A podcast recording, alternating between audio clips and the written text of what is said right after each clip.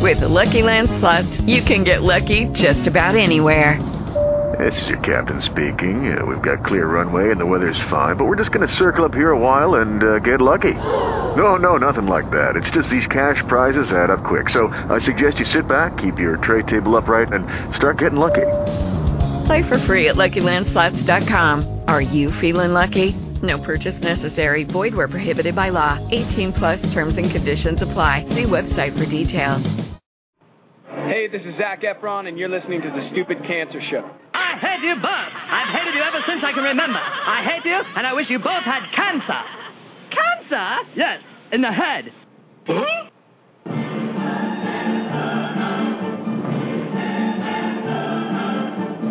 I'm as tired as hell, and I'm not going to take this anymore. Pay no attention to that man behind the curtain. Are you telling me you built a time machine? Out of a DeLorean?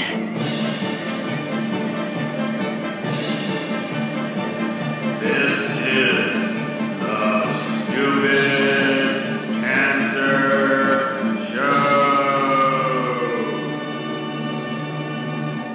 Show. Uh-oh. Sounds like somebody's got a case of the Mondays.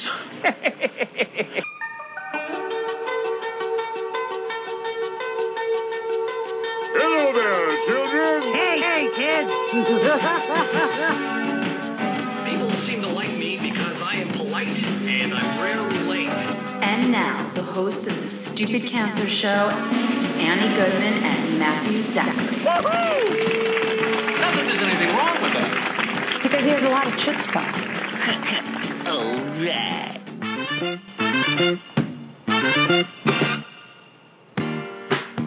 Monday, May sixth, and welcome back to the Stupid Cancer Show, the voice of young adult cancer. My name is Matthew Zachary. I am a seventeen-year young adult survivor of brain cancer. And my name is Annie Goodman, journalist and young adult breast cancer survivor, and we're your hosts of the Stupid Cancer Show. It is not okay that seventy-two thousand young adults are diagnosed with cancer each and every year. So, got cancer under forty? Sucks, huh? Time to get busy living, folks, because the Stupid Cancer Show is changing the world, one chemo infusion at a time. Join us tonight as we open the floodgates to expose triple negative breast cancer, a misunderstood variant of the disease that affects up to twenty-five thousand women each year. We'll be joined by Hayley Dinerman, Malaak Compton-Rock, and Doctor Lisa Newman from the Triple Negative Breast Cancer Foundation, and young adult triple negative breast cancer survivor Rachel Pappas in this in this spotlight. The Stupid Cancer Show is a production of Stupid Cancer, a nonprofit organization that empowers young adults affected by cancer. Online at stupid cancer dot org. And a Stupid Cancer welcome to any and all of our first-time listeners here on the Stupid Cancer Show as we come to you live from the Chemo Deck, our fabulous studio in New York City. All righty. It feels good to hear Kenny's voice again. Where do we even begin? We missed you, Kenny. Where do we begin? Where have you been? Cue Johnny Cash. I've been everywhere, man. Yeah, that's, that's yeah. You have I it left, everywhere. I left uh, just short of a month ago on the Stupid Cancer road trip. Uh, we left from New York City, went up to Boston, and through the uh, sea to shining sea, the beautiful United States of America, five thousand miles, Boston to San Diego, ultimately to Las Vegas. Had a blast. Met a lot of people. Saw a lot of things. Did a lot of stuff. And had a great time doing it. And then, Matthew, I think I saw you in Vegas. I uh, I found myself at McCarran Airport one day. I was there, too. Yeah. Um, and I said to myself, wow, I'm with Annie. At McCarran and, Airport. And Sal. And Sal, Diana. And Maureen. And Maureen. And uh, it was just like, a, we I'll, might I'll, as well stay. I'll let you in on a little-known secret. I was actually doing laps around McCarran while you guys were getting to your shuttle, trying oh, yeah? to be like, hey, and surprise you. But I think that where they have the shuttles go is like this secret portal that's not accessible to the general public. Oh, yeah? I could never quite get in there, and I figured by the time I did get in there, they'd kick me out as soon as I did go in there. Oh, okay. What, they thought you were going to, like, terrorize us or something? Yeah, I don't know. I tried... You uh, tried You tried to terrorize us, but you were unsuccessful. I did. I, I was quite unsuccessful at terrorizing the Stupid Cancer posse that arrived at McCarran Airport. That's too bad. So, um, anyway, let's talk about the road trip. Yes. What would you like to know? Uh, I understand you drove a car. I did. Across the country. What we kind did, of car was it? It was a Chevrolet Volt, also known as a Chevy Volt, also known as uh, a great car that was a blast to drive, a blast to learn how to drive. Not that it's difficult or anything. It's just very uh, unique. You can adjust your driving style. There's a really nice onboard entertainment system that prompts you to do X, Y, and Z.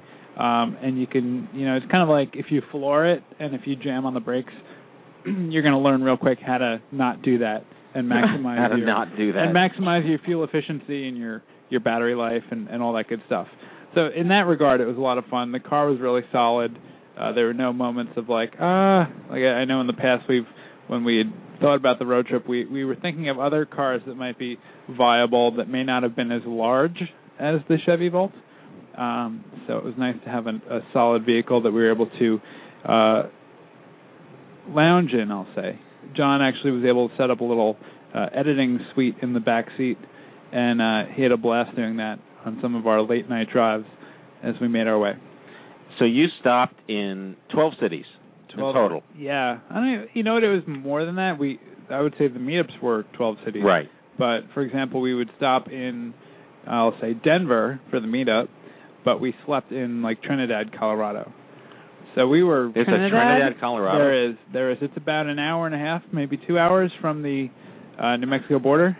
That was our longest day. We drove from Trinidad to Phoenix, eleven and a half hours. Straight? With a two-hour stop, maybe hour and a half stop in Albuquerque. I was able to connect with a friend of mine who lives out there, and we, uh, you know, we just took a little breather. Um, I'm proud to say that I did the entire drive by myself.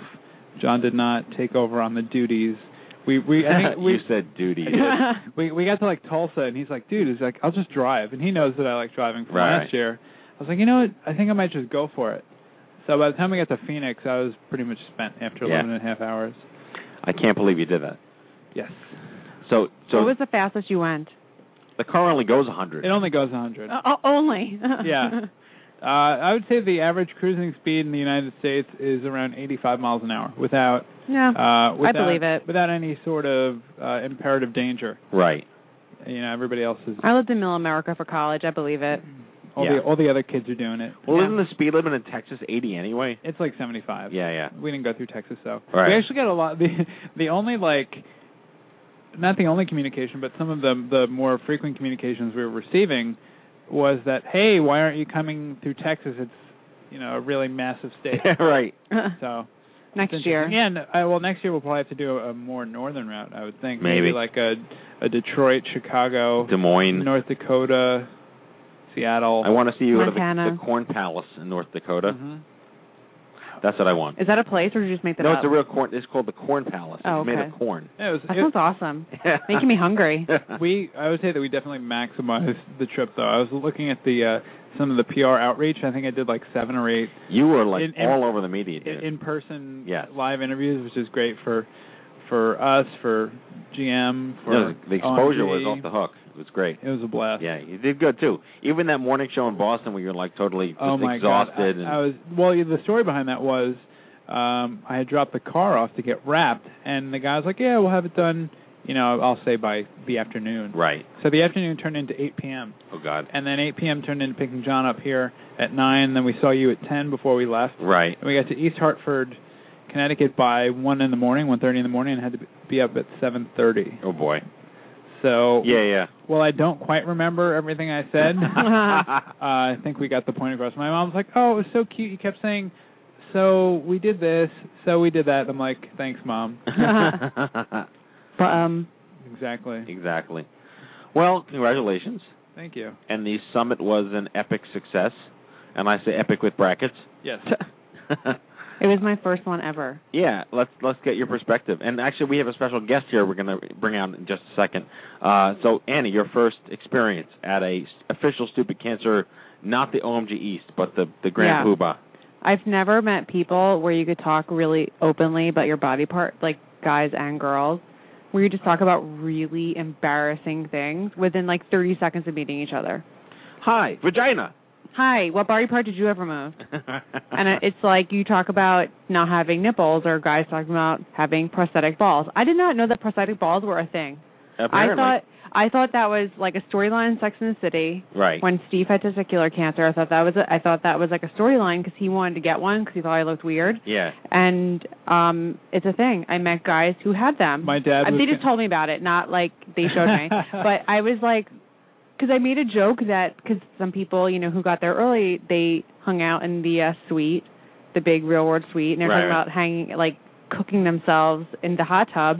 And I made a joke. I was like, I'd probably pop a boob if I was in the hot tub for the hours that they were. Because you were supposed to be in it for like forty minutes in general, but they were in the hot tubs for like four hours. That's insane. So I made a joke about how my boob would probably explode. And they were like, oh, I didn't think about that. I have stinging balls. And I was like, that's real? Yeah. So that's the type of stuff that it's kind of like nice to talk to other people Fun about it. Fun fact of the day. Yeah. I was so, I couldn't believe it. I, so I kept asking people questions, and they told me they had a fake ball. I was like, you really felt that strong? I mean, it's not like yeah. girls really pay attention, but it's like a total... I mean, if you're walking crooked, I could see. My, yeah. my dad was going to get a brass one. That'd be awesome. So that he could say he had exactly. brass ball. Well, we are joined tonight, anyway. Special guest and O M G twenty thirteen speaker, uh, William Bill Penzer. Good evening. Evening. Thank you for having me here as a guest. Welcome to New York. My pleasure. Totally spontaneous, right? Mm-hmm. What are you doing in town? Well, we were at uh, the uh, O M G Stupid Cancer two weekends ago. Last weekend we went to the uh, Weekend of Hope in Stowe, Vermont, and our daughter lives in Manhattan. Uh, she is a breast cancer survivor, just had a baby back in November against all the medical predictions. Mazel tov. Thank you. Sorry. So we're here to enjoy our beautiful, uh, miracle, blessed granddaughter. And uh, how was your experience at O M G and as a speaker and first-time virgin to our culture? Uh, virgin no more, I would say. Uh, I was. Uh, there are so many different dimensions that I was affected by, all positive, all powerful. I've said to many people in blog that we came home on a red eye with red eyes because the stories are palpable.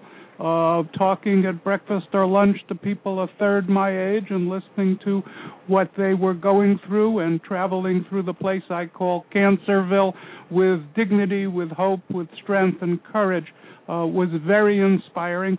Uh, has even changed my focus on the next book I'm planning to write, which will be directed at the young survivors.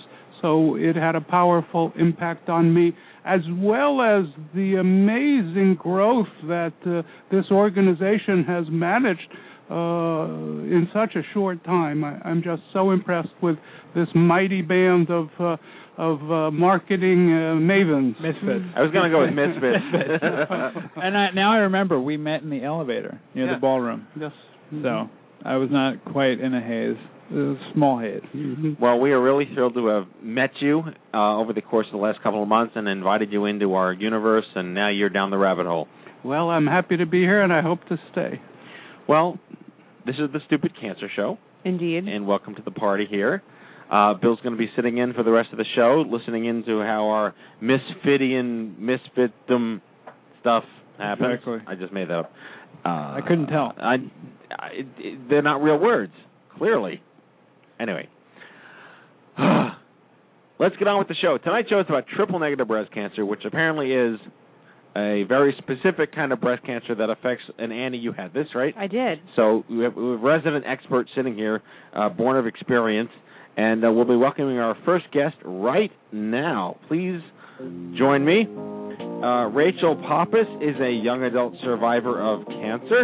Uh, the hardest relationship in her life, but the one most saving. Uh, I'm reading her bio incorrectly because apparently I'm too caffeinated. Okay. Her website is called One Up on Cancer, focusing on integrative cancer care, a very important topic that we discuss very frequently here at Stupid Cancer. Please welcome to the Stupid Cancer Show, Rachel Pappas. Rachel. Hi. Hi there. How are you? Thanks for joining us tonight. So I, I have to interject. Yes. Rachel and I met in person in a very cool place.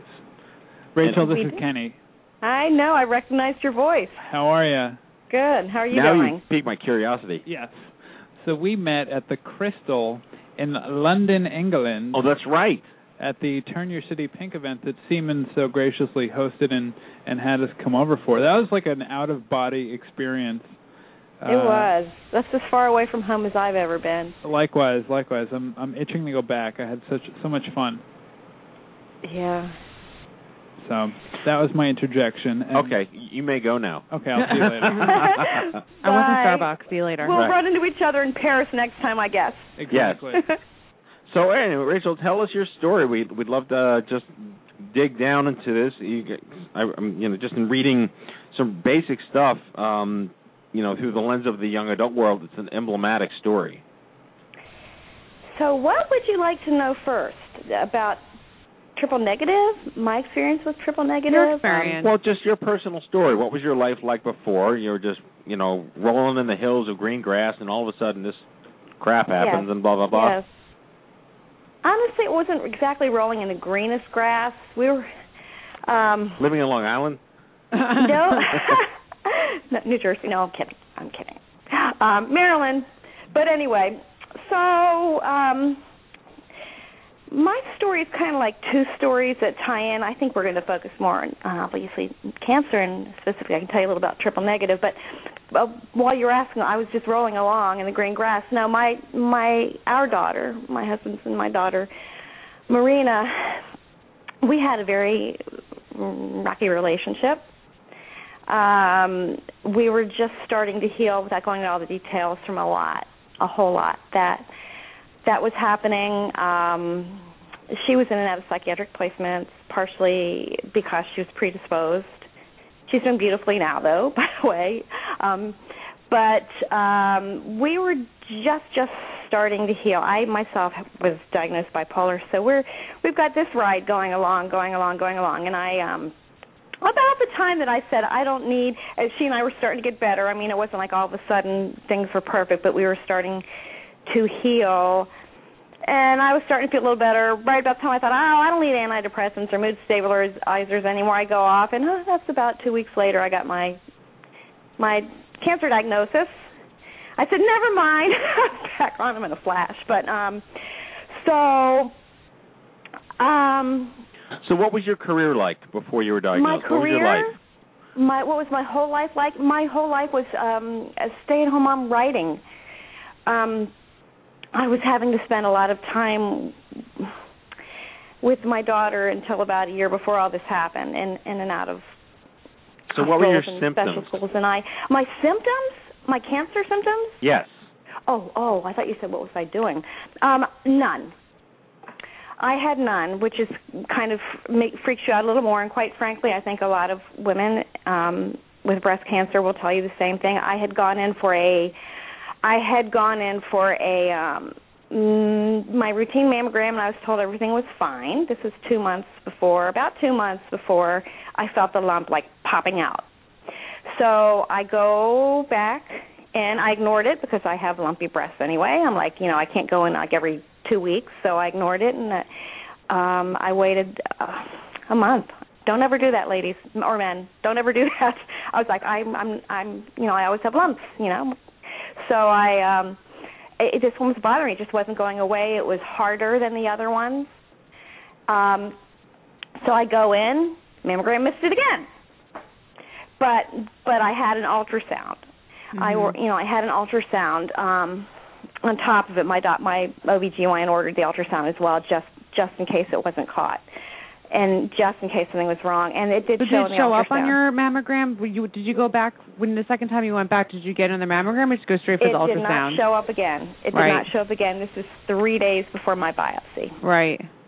And well, it the thing was, about triple negative is it moves so quickly, and that's one of the problems with triple negative is, you know, you could have a normal mammogram, especially in your thirties, and then it could come along two months later, and by the time you come back for your next exam, it could be pretty, you know, pretty severe.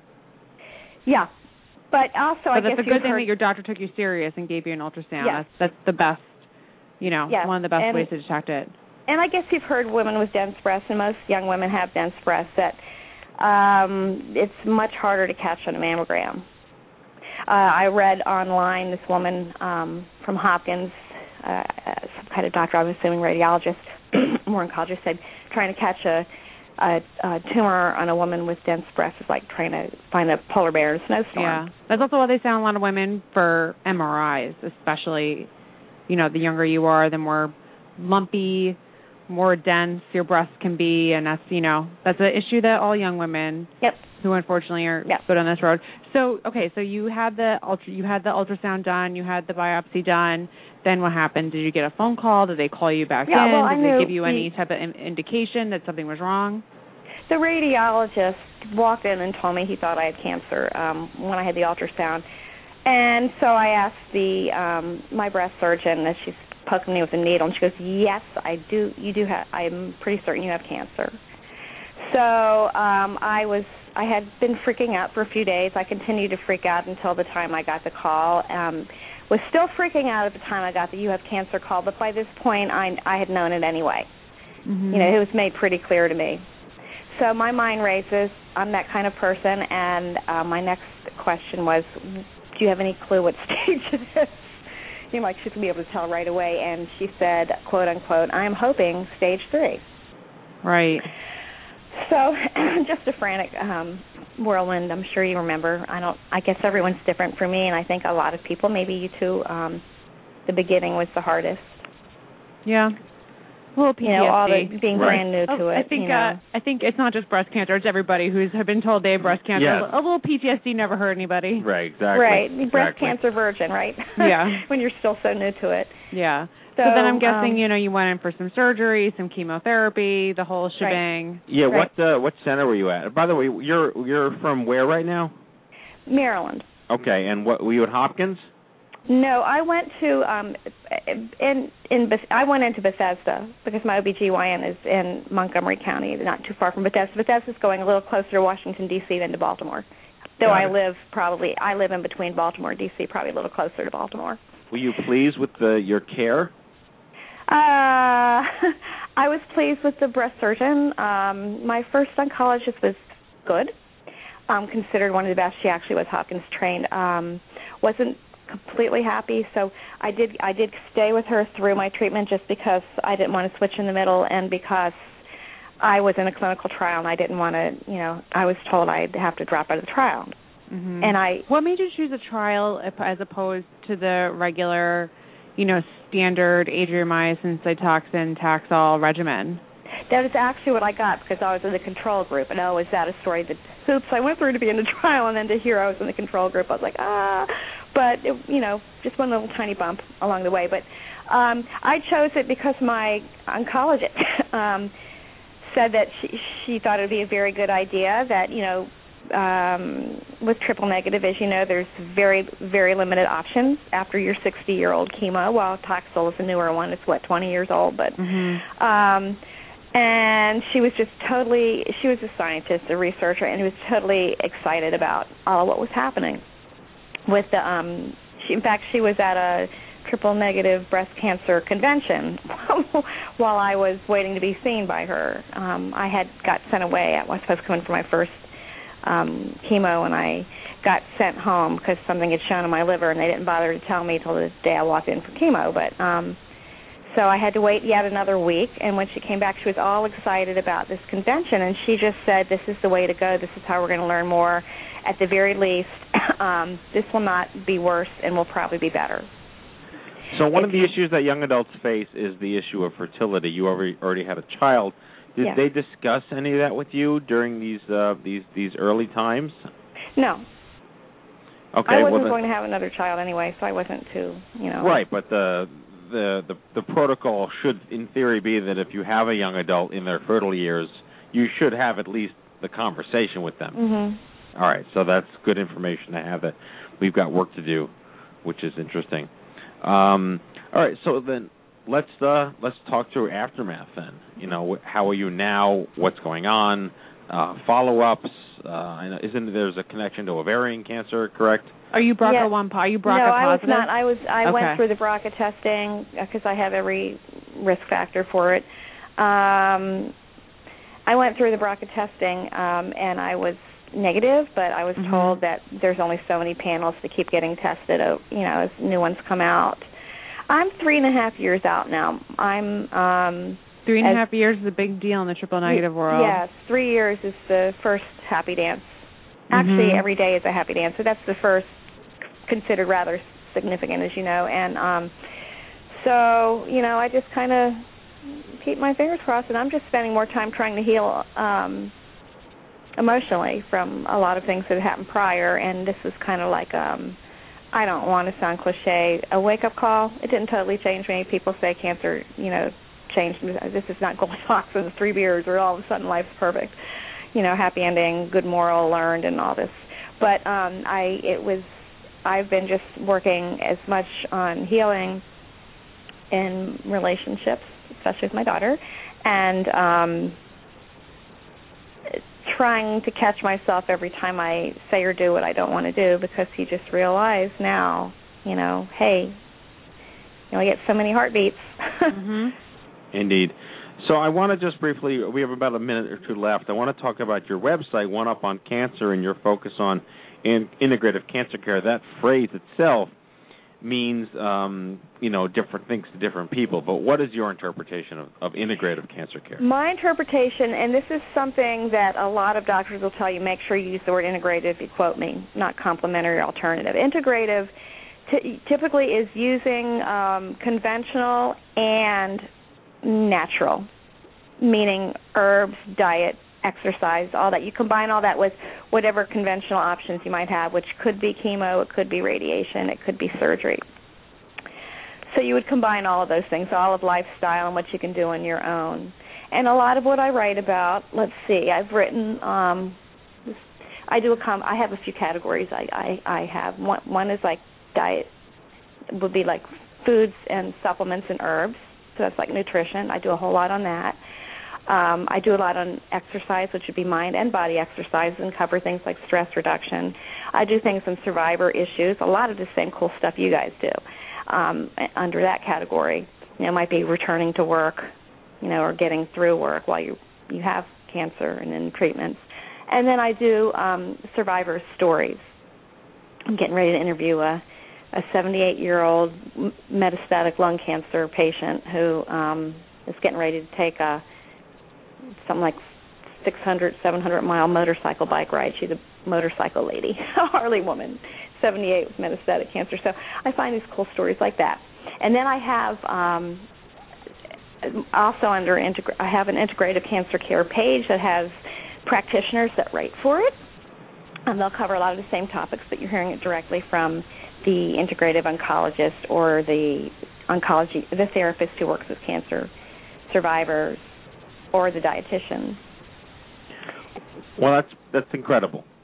That's really wonderful. You are, again, I mentioned this is a show about the young adult cancer experience, and, and I mean, we all have uh, our, our shit to deal with in our lives at any different stage, but it's how you choose to live as meaningfully as you possibly can and navigate around that. So uh, congratulations on, on all that you've accomplished and everything that you're doing to, you know, just make a difference. I think it's it's empowering. And the fact that you met Kenny and uh, still wanted to come on the show, um, in and of itself, it's quite it's quite fascinating, actually. Yes. So um, enjoy Maryland, uh, enjoy D C, enjoy your family, enjoy your health. God bless you, and thank you so much for coming on the show tonight, Rachel.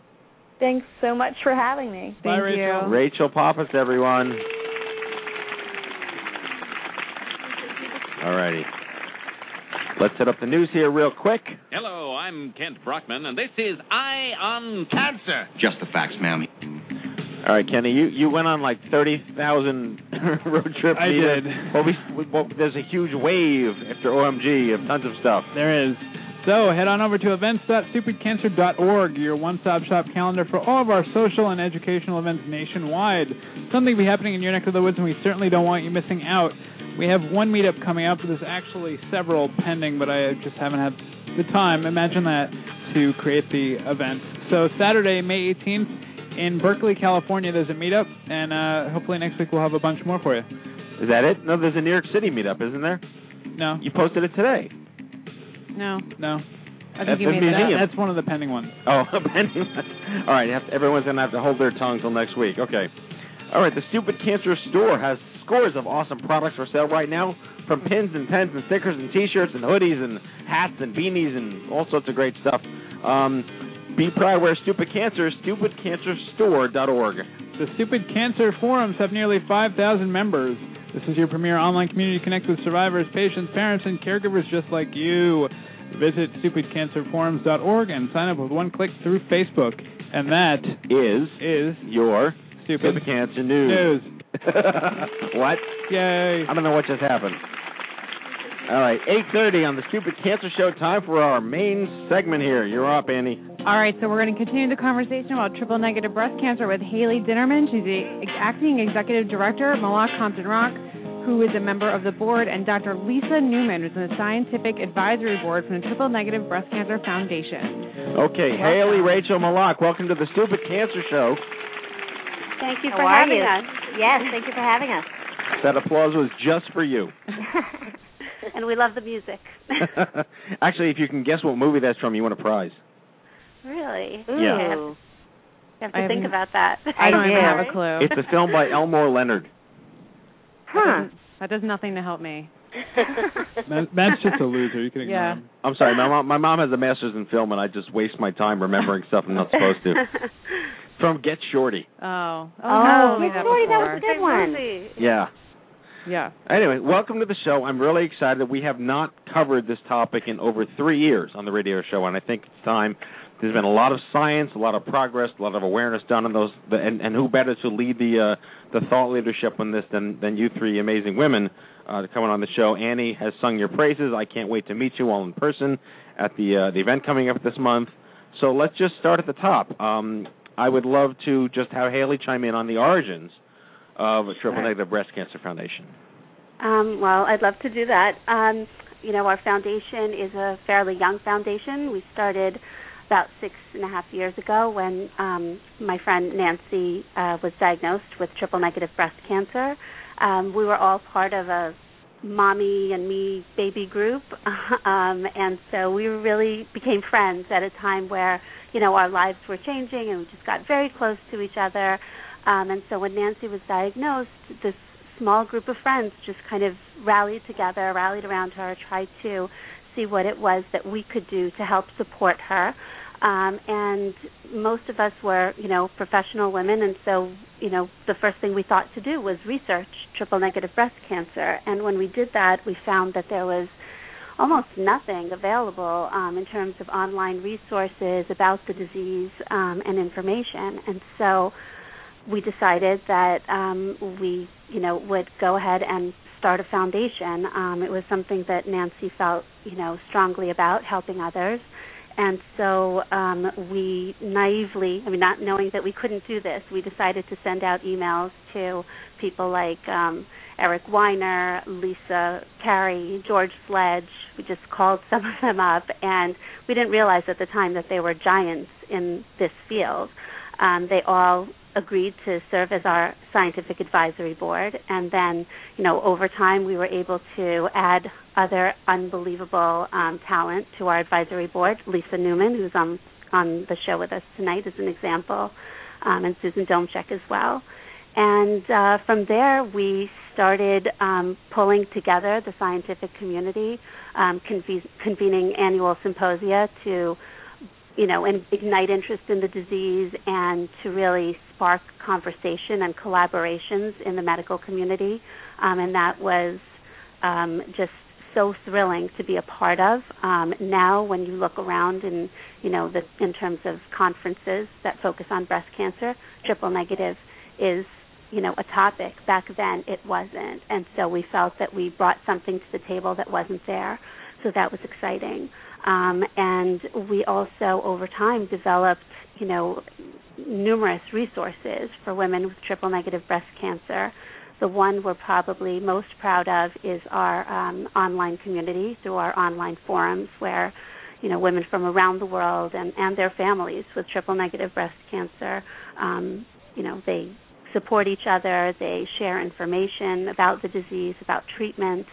Um, and it's just a tremendous resource among the many others that we offer. Um, we also support research uh, that's specifically aimed at you know, finding targeted treatments for triple negative breast cancer. And we're always trying to expand what we offer and what we invest in. And uh, so it's it's a very exciting thing to be a part of. Yeah, the organization, I was introduced very early on when I was diagnosed with triple negative. I found out the day before my mastectomy that I had triple negative. I uh, I knew what it was because I'm familiar with Jennifer Griffin. Um, I know her th- in the biz. And uh, she reached out to you guys on my behalf after I was diagnosed. And that's how I got intertwined with all you guys. And it's been amazing. So I'm looking forward to the benefit this year because I will not have a wig on. And I could wear heels. I was in so much pain last year from Neupogen. I had to wear flats, and I was so bummed out to wear this, like, fancy pink dress and wear flats.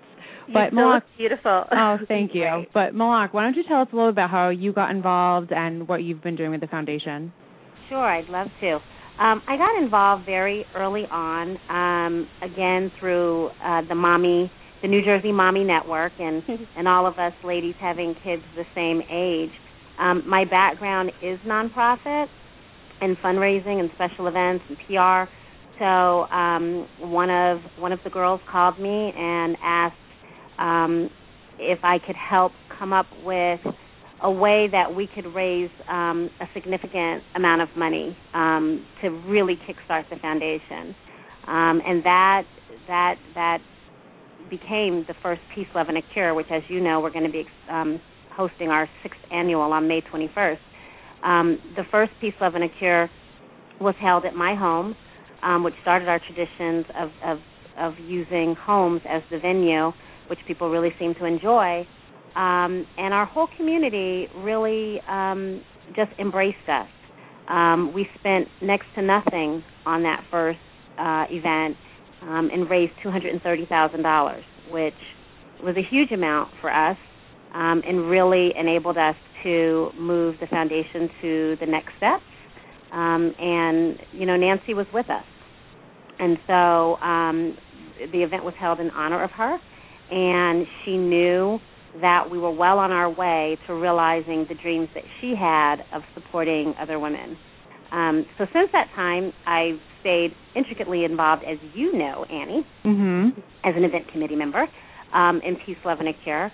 I'm proud to say that each year um, we bring, you know, new donor base. We bring um, some exciting honorees. As you know, we're honoring Revlon, Incorporated this year. We're honoring uh, Krista Stone as our survivor or our thriver. And she's the mom of the wonderful actress um, Emma Stone, who will be on hand to give awards to both Revlon and her mom, and Doctor Domchek, who is an extraordinary uh, pioneer in B C R A research. Um, and we're saluting Congresswoman Sheila Jackson Lee, uh, a congresswoman from uh, Texas, whose main um, uh, area is, is inner city Houston. Um, herself a breast cancer survivor, and as a legislator is just doing great work by introducing a triple negative bill uh, into Congress for um, for research. So, you know, my passion remains with raising funds and awareness, but also I'm quite proud that Hayley and I have been working hard, um, and actually uh, Doctor Newman as well, on um, a new initiative to ensure that we give the resources necessary to a population that is disproportionately affected by this kind of cancer, and that's African-American women, and particularly those who um, are low income um, and may not be able to go to the best cancer centers. We want to ensure that we are giving them support that they need in a way that they understand, a way that they feel embraced, um, a way that they feel supported, Um, and make sure that we balance that playing field as it pertains to access. Right, and um, that's the magic word these days, is that the research is only as good as the access you have to that, that care. Exactly. Along with the literacy of the providers who can connect the two together. Exactly. So I think that, that's, that, that kind of sums up the whole point of advocacy, is you're not just looking out for their wellness once they get treatment. It's like you have to get them to be aware that there is treatment and there's Without a way to a get doubt. to that treatment. So so let's go to Doctor Newman for a second. Lisa, first of all, t- time out here. I, I've seen this a thousand times in twenty years. What does F A C S mean? Oh, uh, fellow of the American College of Surgeons. Thank you. Okay. I, I, can, I have closure. twenty years of closure. Thank you so much. Okay. So, all right, so you're a surgical oncologist. You're at Michigan. We have a lot of friends at Michigan. It's a great, great, great uh, clinic, great center. All right, let's talk science for a second. Um, so what, what is the latest and greatest in the world of science for the B R C A and the triple negative? There's there's a lot of dialogue out there. ASCO keeps discussing it, San Antonio. What, what's your perspective on where, we, where, where we've been, where we are, and where you think we're going? Well, it's interesting that you comment on that in the perspective of where we've been and where we're going, because listening to these two fabulous women, uh, Malaak and Hayley, it's just such an incredible reminder of how so much of what we've learned in breast cancer and the vast majority of the advances have been, that we've made are really due to empowered, extraordinary women, such as the one that the ones that you're hearing from tonight, and uh, women behind the Triple Negative Breast Cancer Foundation. The bulk of the advances that we've made in surgery, minimally invasive surgery, less disfiguring surgery, advances that we've made in understanding breast cancer, they've really all been due to um, incredible women who've been very driven and who have made sure that the funding and the resources are there to direct uh, research in the proper directions. So I want to congratulate them and uh, thank them for everything that they've accomplished. And we really have come a long way. The concept of having a triple-negative breast cancer is related to this uh, burgeoning fund of knowledge regarding the heterogeneity of breast cancer as a disease. And not very long ago, just a couple of decades ago, it, we, we really did look at breast cancer as being one type of a problem, and the treatments were all fairly generic for the other breast cancer diagnosis. But we all witnessed that some women would have a fabulous outcome and uh, others would have a less fortunate outcome and suffer from the pain and, uh, and, and life-threatening aspects of the disease. And we knew that we had to come up with more refined, more sophisticated ways of understanding which patients needed which treatments, but it was a um, torturous road to, to, to figure out uh, some of the, the answers to those questions. But ultimately, where we stand today, at any rate, is that we are able to dissect out, to identify different subsets of breast cancer based upon, for the most part, three specific markers that we look for on any breast cancer biopsy material. So when I say marker, I'm, look, I'm talking about specific stains that are applied to a breast biopsy. When we are looking at a sample of breast tissue under the microscope, we apply these specific stains to look for three different markers, the most prominent markers being these three, estrogen receptor, progesterone receptor, and H E R two new. We have very good treatments that can target those three markers in a breast cancer, but the cancers that are negative for those markers, the cancers that fail to express all three of those markers, are the ones that we call the triple negative breast cancers. And they account for about fifteen percent of all of the breast cancers that we diagnose. They are very important cancers to identify appropriately, however, because these are the cancers that in general tend to be the most challenging ones to, to treat successfully for the long term. And it also hits young women the most. I was yes, I was thirty absolutely. years old and had I had no idea when I went to the gynecologist that I was going to be diagnosed two days later with breast cancer. So what's also the connection with the young adult community and triple-negative breast cancer? Yeah, you're absolutely correct. The triple-negative breast cancers disproportionately affect young women, and uh, as Malaak mentioned, they disproportionately affect women with African ancestry. So here in the United States, we see triple-negative breast cancers twice as commonly in African-American women diagnosed with breast cancer. And if you look at women from sub-Saharan Africa, you see it uh, three to four times more commonly. So there does seem to be uh, a link with uh, certain uh, racial ethnic backgrounds. Lisa, and, is the data skewed or is it authentic based on we just know about it more and more women are getting diagnosed, or has there been sort of a, sort of a historical accuracy, as that, it, or is it an ever-increasing number?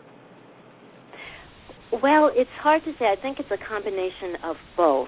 it's entirely possible that certain environmental, reproductive, and lifestyle patterns could be influencing the actual population-based incidence rates of the disease. But we are also coming to recognize it better because we are testing more aggressively and we have better ways of understanding the tests that identify these triple-negative breast cancers. We are also developing a better appreciation for the heritable um, aspects of the disease. And so women with a triple-negative breast cancer at any age, young, middle-aged, or in the older age range, are more likely to have inherited susceptibility for breast cancer. Women who have inherited genetic mutations that are putting them at greater risk for getting breast cancer. So in the past, we used to say that any woman diagnosed with breast cancer younger than age forty, we automatically wanted to evaluate them for inherited predisposition. If a woman is diagnosed with a triple-negative breast cancer, even in the older age categories, we look for inherited mutation. So we are understanding more about risk factors for the disease, and we are working very, very hard in the research arena to develop targets, to develop markers that might be used for more definitive, more successful treatment of these triple-negative breast cancers. But I also don't want to be want to sound fatalistic about these tumors. When they are detected early, they can be treated very, very effectively. So we I do so. want women to come out and get themselves screened for breast cancer, even if they do have risk factors for triple-negative breast cancer, because the treatments will still be effective for these tumors, but you have to diagnose them, and then you have to act promptly. Right. And Malaak, one of the, you know, we, you, I know you touched on it briefly, one of the big risk factors is for African Americans, and one of the problems is that they're being diagnosed at a later stage. Um, a lot of that is demographic, and I know you said the word access. So one of the things I know you've been working really hard, hard on is all your work with the Jacobi Medical Center. So why don't you tell us, you know, start to finish, everything you've been doing and, uh, you know, where it stands, what we're trying to change. nineteen eighty, Reagan was elected president. um, you know, we're really, really excited about it. We, um, myself, along with Hayley and the rest of our board and our past executive director, uh, Lori Redmer, Um, really did the due diligence in terms of um, talking to those who've kind of been working with this community um, for much longer than we have, um, really going into the community, talking with patients, spending a lot of time with patients, asking questions about what do they need, what do they think they should have had prior to diagnosis that would have possibly made their diagnosis at an earlier stage, and what do they need to ensure that they um, get successfully treated from diagnosis through treatment. So we spent a lot of time, and I'm thrilled to say that um, we're moving full steam ahead with our partnership um, with Jacobi Medical Center, which is located in the Bronx, um, has an extremely um, uh, low-income uh, patient demographic, also um, a minority patient demographic, and unfortunately they do see um, lots of triple-negative uh, patients in their clinic. Um, so our partnership is twofold. The first, and I think something that we're really excited about, is that we're funding um, a patient navigator. So we're funding an employee who will work directly with those um, diagnosed with triple-negative breast cancer and ensure that they help them navigate these new waters, right? Ensure that they get to all of their appointments, ensure that they're able to get all the medication that they need, ensure that they're able to get transportation um, to chemotherapy sessions, ensure that their children are taken care of if they don't have the money for child care, ensure that they have a refrigerator worth of food, ensure that their cell phone gets paid so that they can call when they need them. All those things that if, you know, fortunately you um, have the money to do, you wouldn't even think of really. But there are so many barriers to um, getting successfully treated. Our patient navigator will ensure that those barriers are broken down one by one. Um, so that's one thing. And the other thing that we think is extremely important and we're doing with Jacobi is that we're going into the community. We're going into the community to um, talk about um, getting mammographies regularly, Um, in doing self-breast examinations and what you do if you do find a lump. And when our, our folks in the field um, bring bring people in to get that mammography. They'll be right there immediately with the next step if, indeed, the mammography um, comes out with some sort of abnormality. Um, and ensure that, you know, that patient does not just go home and, you know, hide under a pillow. You know, we talk with uh, women who are being treated at Jacobi who told us that, you know, literally um, until their diagnosis, this one woman, a Hispanic woman told us, a Dominican woman told us that um, five women in her family, immediate family, aunts and sisters, had been diagnosed with breast cancer, and she did not know until her diagnosis. Wow. Is that, is that not amazing? She did not know. Five women. And those are the type of cultural barriers that we're dealing with, um, let alone the financial barriers uh, that some women face. So Jacobi well, is hopefully the first of many hospitals located um, in low-income neighborhoods that our foundation will work with. Well, I was given Robitussin for brain cancer. So I heard Robitussin works for everything. You know, your husband. Rub a little Robitussin on it. Malak, your husband has a bit about Robitussin that I, I carry know. with me for my entire life because of my story from eighteen years ago. Exactly. So, and I was diagnosed before the bit. So when the bit came out, my family went batshit, hysterical laughing for all the wrong reasons because it was just my story that I was given Robitussin for brain cancer. True story. Anyway, uh, end of segue. I, I wanted to talk a little bit about the word risk. Um, it's an uncomfortable word in this country, and it's an ever-increasingly important word in this country. Um, and when you're younger, you obviously get cancer for different reasons than when you're older. I think the biology has proven that, and, and Doctor Newman can confirm or deny that I'm an idiot. But at the end of the day, how do you worry about not instilling too much fear in people? But where's the balance of getting the right message out there, and what's the role of the oncologist uh, in that process? Lisa? Yeah, so you make some very, very powerful points there. And we do want the population, especially the female population, of breast cancer can affect men. And I do have to make a comment here that with uh, the perspective of triple negative breast cancers, we think even more about men because men with breast cancer are going to be more prominent in the setting of uh, inherited risk for the disease. So when you think about male breast cancer and triple-negative breast cancer, there is a link. But certainly for the female population where breast cancer is so, uh, unfortunately, common, we want women to be aware of risk so that they screen themselves diligently. And we do have effective ways of screening for breast cancer, screening to detect a breast cancer at an early stage when it's most likely to be uh, treated with curative intent. So this would be mammogram annually starting at age forty, but for women with inherited predisposition, we might start those screening mammograms at even younger ages. Women with inherited predisposition, we might want to use breast M R I for screening them as well. The whole point being that if you detect a breast cancer at a small size, even if it's a triple-negative breast cancer, if you detect any breast cancer at a small size earlier, we are more likely to treat it successfully. So we want women to understand their risk in terms of knowing that they are less likely to suffer the consequences of the cancer if they detect the cancer earlier and are treated at an earlier stage. But you're right, we don't want to instill too much fear because we don't want people to become paralyzed and so fearful of a disease that they give up hope and don't uh, to protect themselves.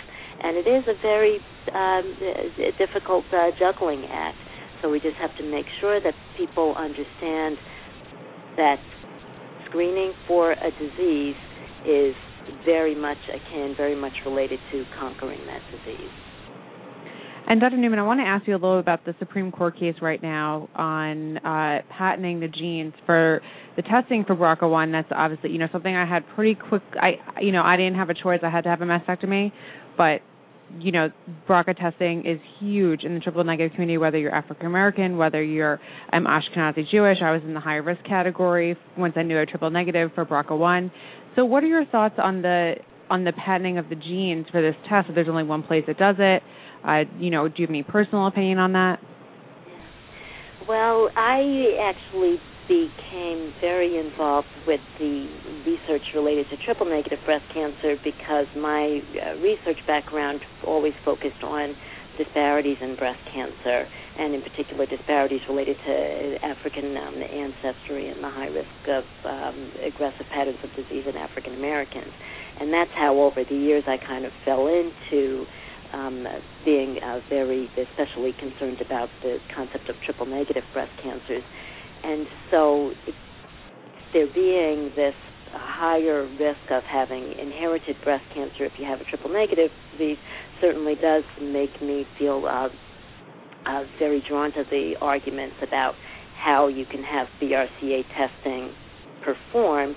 It is very costly as things stand now, with one company having the patent to do the testing, and from the perspective of somebody who for you know many, many decades has been concerned about disparities in breast cancer related to African ancestry and related to socioeconomic status, it is heartbreaking to me to see that some women are not able to have the genetic counseling and genetic testing that might um, enable them to take care of their health better because of these cost issues.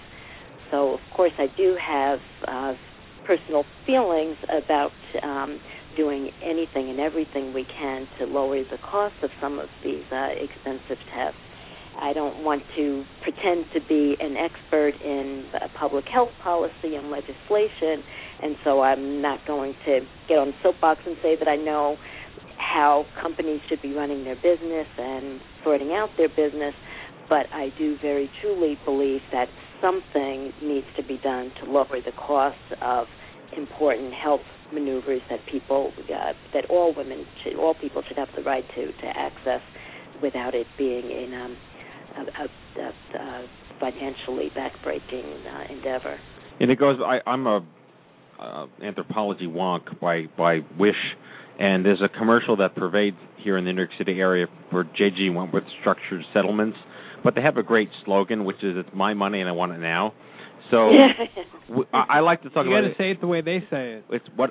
How do they say it? It's kind of like a, well, I can say this because you are one. It's like whiny Jewish. Like, Thank you. It's my money and I want it now. Well, I want it's it's my day, it's my genome and I want it now. Yeah. That's that's what I, you know. That's my position. I have a question for the three of you. It's it's, it's not really a loaded question, but it's the issue of clinical trials. We we all know, and most of our listeners know at this point, that the adoption of trials is at a, as a, at a miserable three to five percent in in adults. Um, And uh, most Americans tend to have a stigma about them being guinea pigs and placebos, and that's not necessarily true. So uh, the, I understand uh, Annie was telling me that you guys fund a trial. I'd like to learn a little bit more about the tangible there, and how do you help ensure that there is adoption for it, and then really try to, is there a destigmatization, you know, a marketing around it? I think that's a Hayley question. Um, I think that's a tough question um, in the way that you posed it.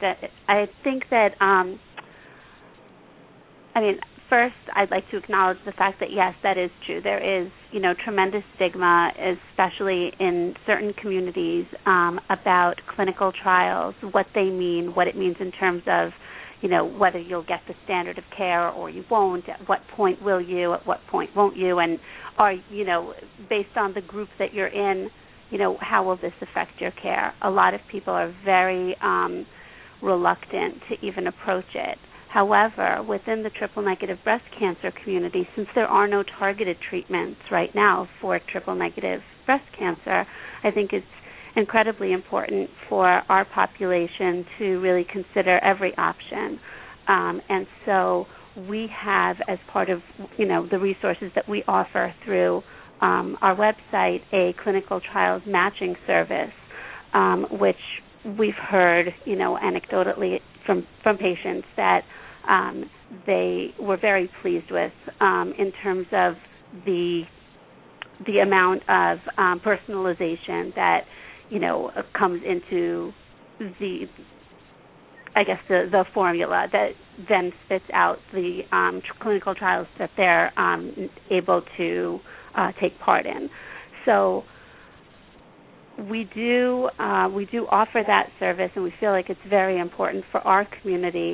Um, and we are also in communications with, you know, numerous other organizations and even with pharmaceutical companies who are, you know, trying to understand how better to educate um, people about clinical trials and really what they mean, what, why they're important, um, especially with a diagnosis like triple negative where targeted treatments are not available.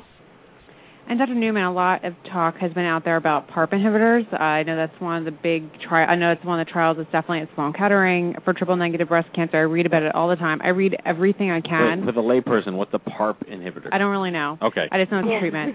But I just know that I read everything I possibly can on triple negative. My doctor actually yells at me. She says, stay off the internet. That's our job to decipher all the scientific information. And sometimes being smart is harmful for but you. Doctor Google is my friend. I know. My doctor told me, I said, but I read this thing on copper, and what about, and she's like, unless you're eating copper pennies, she's like, I don't understand why you feel like you need to be copper depleted. So my doctor said, stop reading everything you can get your hands on. She's like, you will drive yourself insane. So I just want to ask Doctor Newman a little bit about PARP inhibitors. I know that's one of the major, you know, it shows a lot of promise for treating triple negative breast cancer. So I don't, I know it's a treatment. I don't really know how it's given or what exactly it is, or, you know, I just know it's for, I believe, metastatic disease. So Doctor Newman, I'll let you tell a little bit about, you know, hopefully what is the future of treating triple negative. Sure. So I, I share your enthusiasm about the future of PARP inhibitors. We've all been talking about targeted therapy, and the whole point of targeted therapy is that you want to individualize cancer treatment so that you, um, Go, you offer treatments that uh, specifically focus on the type of cancer that a, a person has, as opposed to just generally killing any rapidly dividing cells, which is what cancer cells are, but that's what chemotherapy does. It kills any rapidly dividing cancer cells. But if you can target the specific markers on specific cells, you'll treat that cancer with less toxicity to the rest of the body. Now, PARP inhibitors aren't exactly targeting a specific marker on these cells that we call triple negative uh, breast cancer cells, but they are targeting a specific pathway that is very important in the ability of triple negative cancer cells to perpetuate themselves and to uh, to grow and metastasize. So that's where they it is a very, very exciting area of research. For any new treatment of a cancer, we will tend to study it first in the cases that are most advanced, where we've exhausted the other treatments that we have more information about in terms of side effects, toxicity, and effectiveness. And so that's why, as you mentioned, the PARP inhibitors have had the most um, attention thus far in the setting of metastatic breast cancer.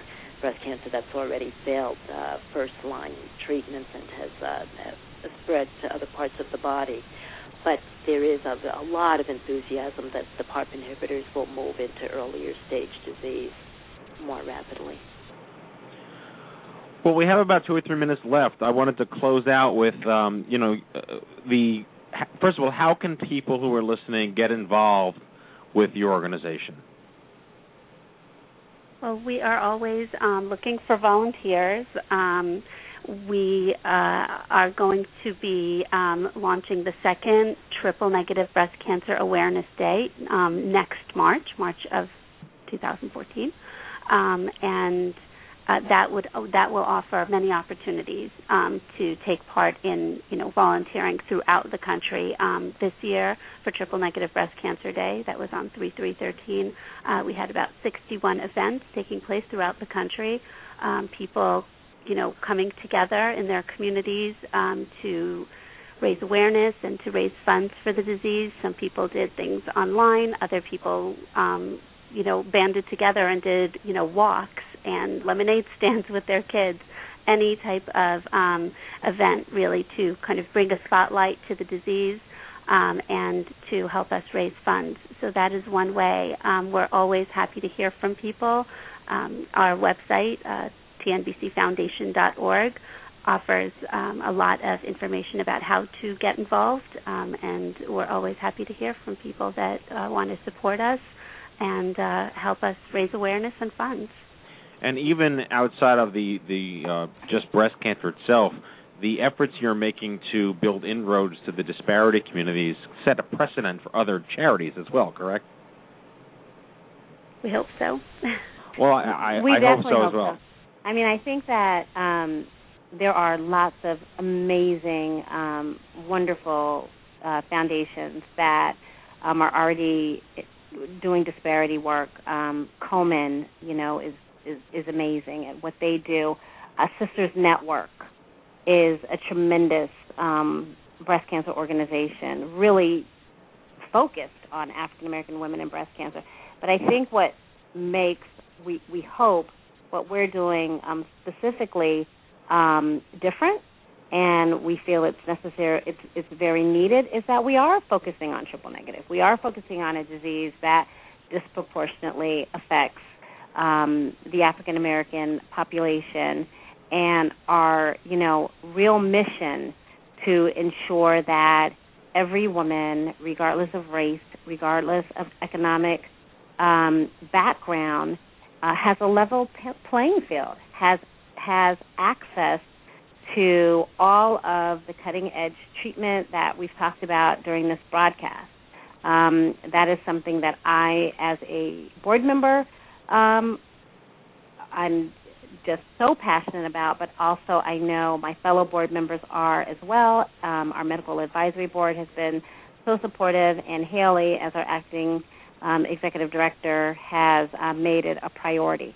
So um, I, I do think that the Triple Negative Breast Cancer Foundation um, can make a meaningful difference that is needed at this particular time. Well, one of the uh, things we like to have here on the radio show are guests who share progress, and everyone likes when there actually is progress. And I think the the growth of your organization, filling a need and giving a voice to people who didn't know they could have a voice, it, it mirrors the young adult cancer movement, and uh, it's just a sign that, that we're doing something right and that there's a real demand for this, and we are going to be the folks that make that difference. So I, I, I commend you. I can't wait to meet you. I, I congratulate you from one nonprofit founder C E O to another nonprofit C E O and an amazing board of directors, um, medical advice. This is it's it's a real Cinderella story what you guys are doing. So uh, thank you so much for coming on the show and, and helping us raise a little more awareness for triple negative breast cancer. This show lives in the archives forever. It's there for people to search and listen to in perpetuity. Um, and uh, the website, again, is t n b c foundation dot org, correct? Yep, that's correct, yeah. Thank you so much, Malaak Compton-Rock, Hayley Dinerman, and uh, Lisa Newman. Thank you, ladies, so much. Thank you. Thank you. Thank you. Thank you.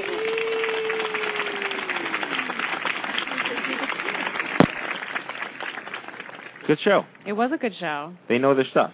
Yeah, it was all about me. Just kidding.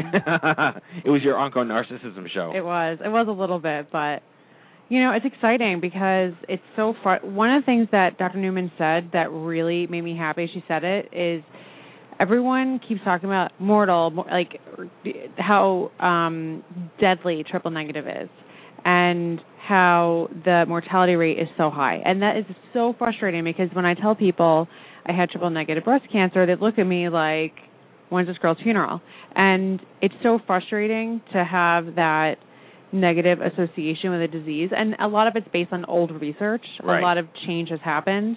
And there's so many exciting things that are, like, on the cusp of being a targeted treatment. I mean, triple-negative breast cancer, we'd love to have our own Herceptin, right, which is for the H E R two breast cancers, or our own tamoxifen, which is for the estrogen-positive breast cancers. We'd love to have our own targeted treatment. And, um, you know, it is no secret that... Get busy sequencing. Exactly. It's no secret that it's very aggressive and it's not the good kind to get. As my doctor told me when she told me a triple negative, she said this wasn't the news that I wanted. But you know what? It's, you know, I was caught early. You know, people are diagnosed at all different stages, but it's so good to have the organization work so much against, A, the stigma... Right. Of the disease that everyone who gets it dies, right, but also to help the people who are diagnosed, whether they're later stage or they have a recurrence or whatever it may be, that they're there to help them and to help them find the clinical trials and the information that they need, because sometimes that's all we have. And I have to grasp onto whatever good news or positive news, or as that's why I read everything, because I like to know what's out there. You know, God forbid it comes back or whatever might happen. I like to know what's out there. Thank you, Doctor Google. Exactly. Well, doc, Doctor Penzer, your audit of this show. Mm-hmm. Very powerful, very informative. Um, I like to say there are no coincidences in life, just endless opportunities and possibilities, so that here I am wandering into your studio after trying for many months to get here, and it's a show about breast cancer, and my daughter's a breast cancer survivor, and my crusade is to reach out as a psychologist and help people dealing with cancer, both as the survivors and as the heart and soul givers, which are my terms. Uh, this is the beginning of a wonderful marriage between my crusade and Stupid Cancer Crusade, and I just want to keep exploring all the ways we can work together. Thank you so much for having me here. Thank you, Bill. Thank you. Kenny, Annie, great show. Thank you. Now Good to have Kenny a, back. I, I, I we, did so much. I that, just, that your, your, the ass cheek impression reversed yes. itself. You have to recreate mm-hmm. it. All right. There's, uh... Never mind. I know where you were going with that. Okay, now it's time for our closing sequence. Prepare to activate. Uh, I hear there's rumors on the uh, internets. You ever seen a grown man naked? And so, to all of you, a fond farewell. Hooray, I'm helping. You are a meathead. Oh, Magoo, you've done it again. That was so terrible, I think you gave me cancer. Okay, folks, that's our show, number two sixty-four. Wow. We hope you had as much fun as we did poking a stick at Stupid Cancer. Special thanks to our guests tonight, Rachel Pappas, Malaak Compton-Rock, Hayley Dinerman, and Lisa Newman. And join us next Monday as we welcome particular cancer survivor and comedian H. Ellen Scott to share his story. And we'll be joined by Suzanne Scala and Melody, Melanie Goldish of Super Sib and Whitney... Bethesda? I have no idea how to pronounce your last name. Okay, well, we'll learn for before next Monday to discuss the unique and unmet needs of siblings in the cancer journey, specifically in childhood, adolescence, and young adulthood. super sibs dot org on the show next week. Okay, folks, if you've missed any of our past shows, download them all for free on iTunes at i tunes dot stupid cancer dot org or check out the archives at stupid cancer show dot org. Remember... if it ain't stupid, it ain't cancer. Live from the chemo deck on behalf of Kenny Kane, Annie Goodman, myself, and our whole team here at the Stupid Cancer Show. Have a great week. We'll see you back here next Monday live at eight p.m. Good night, folks. Good night, Good night everybody. Gotta raise awareness, it's for this we strive, cause not every cancer survivor's over sixty-five. We're all veterans of a battle, and the bulk of us more. In this world, too many soldiers are serving multiple tours. So...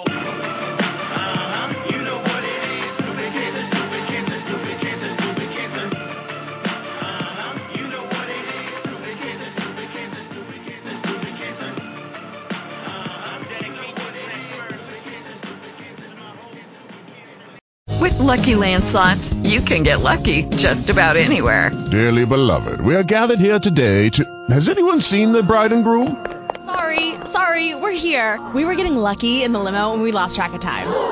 No, Lucky Land Casino, with cash prizes that add up quicker than a guest registry.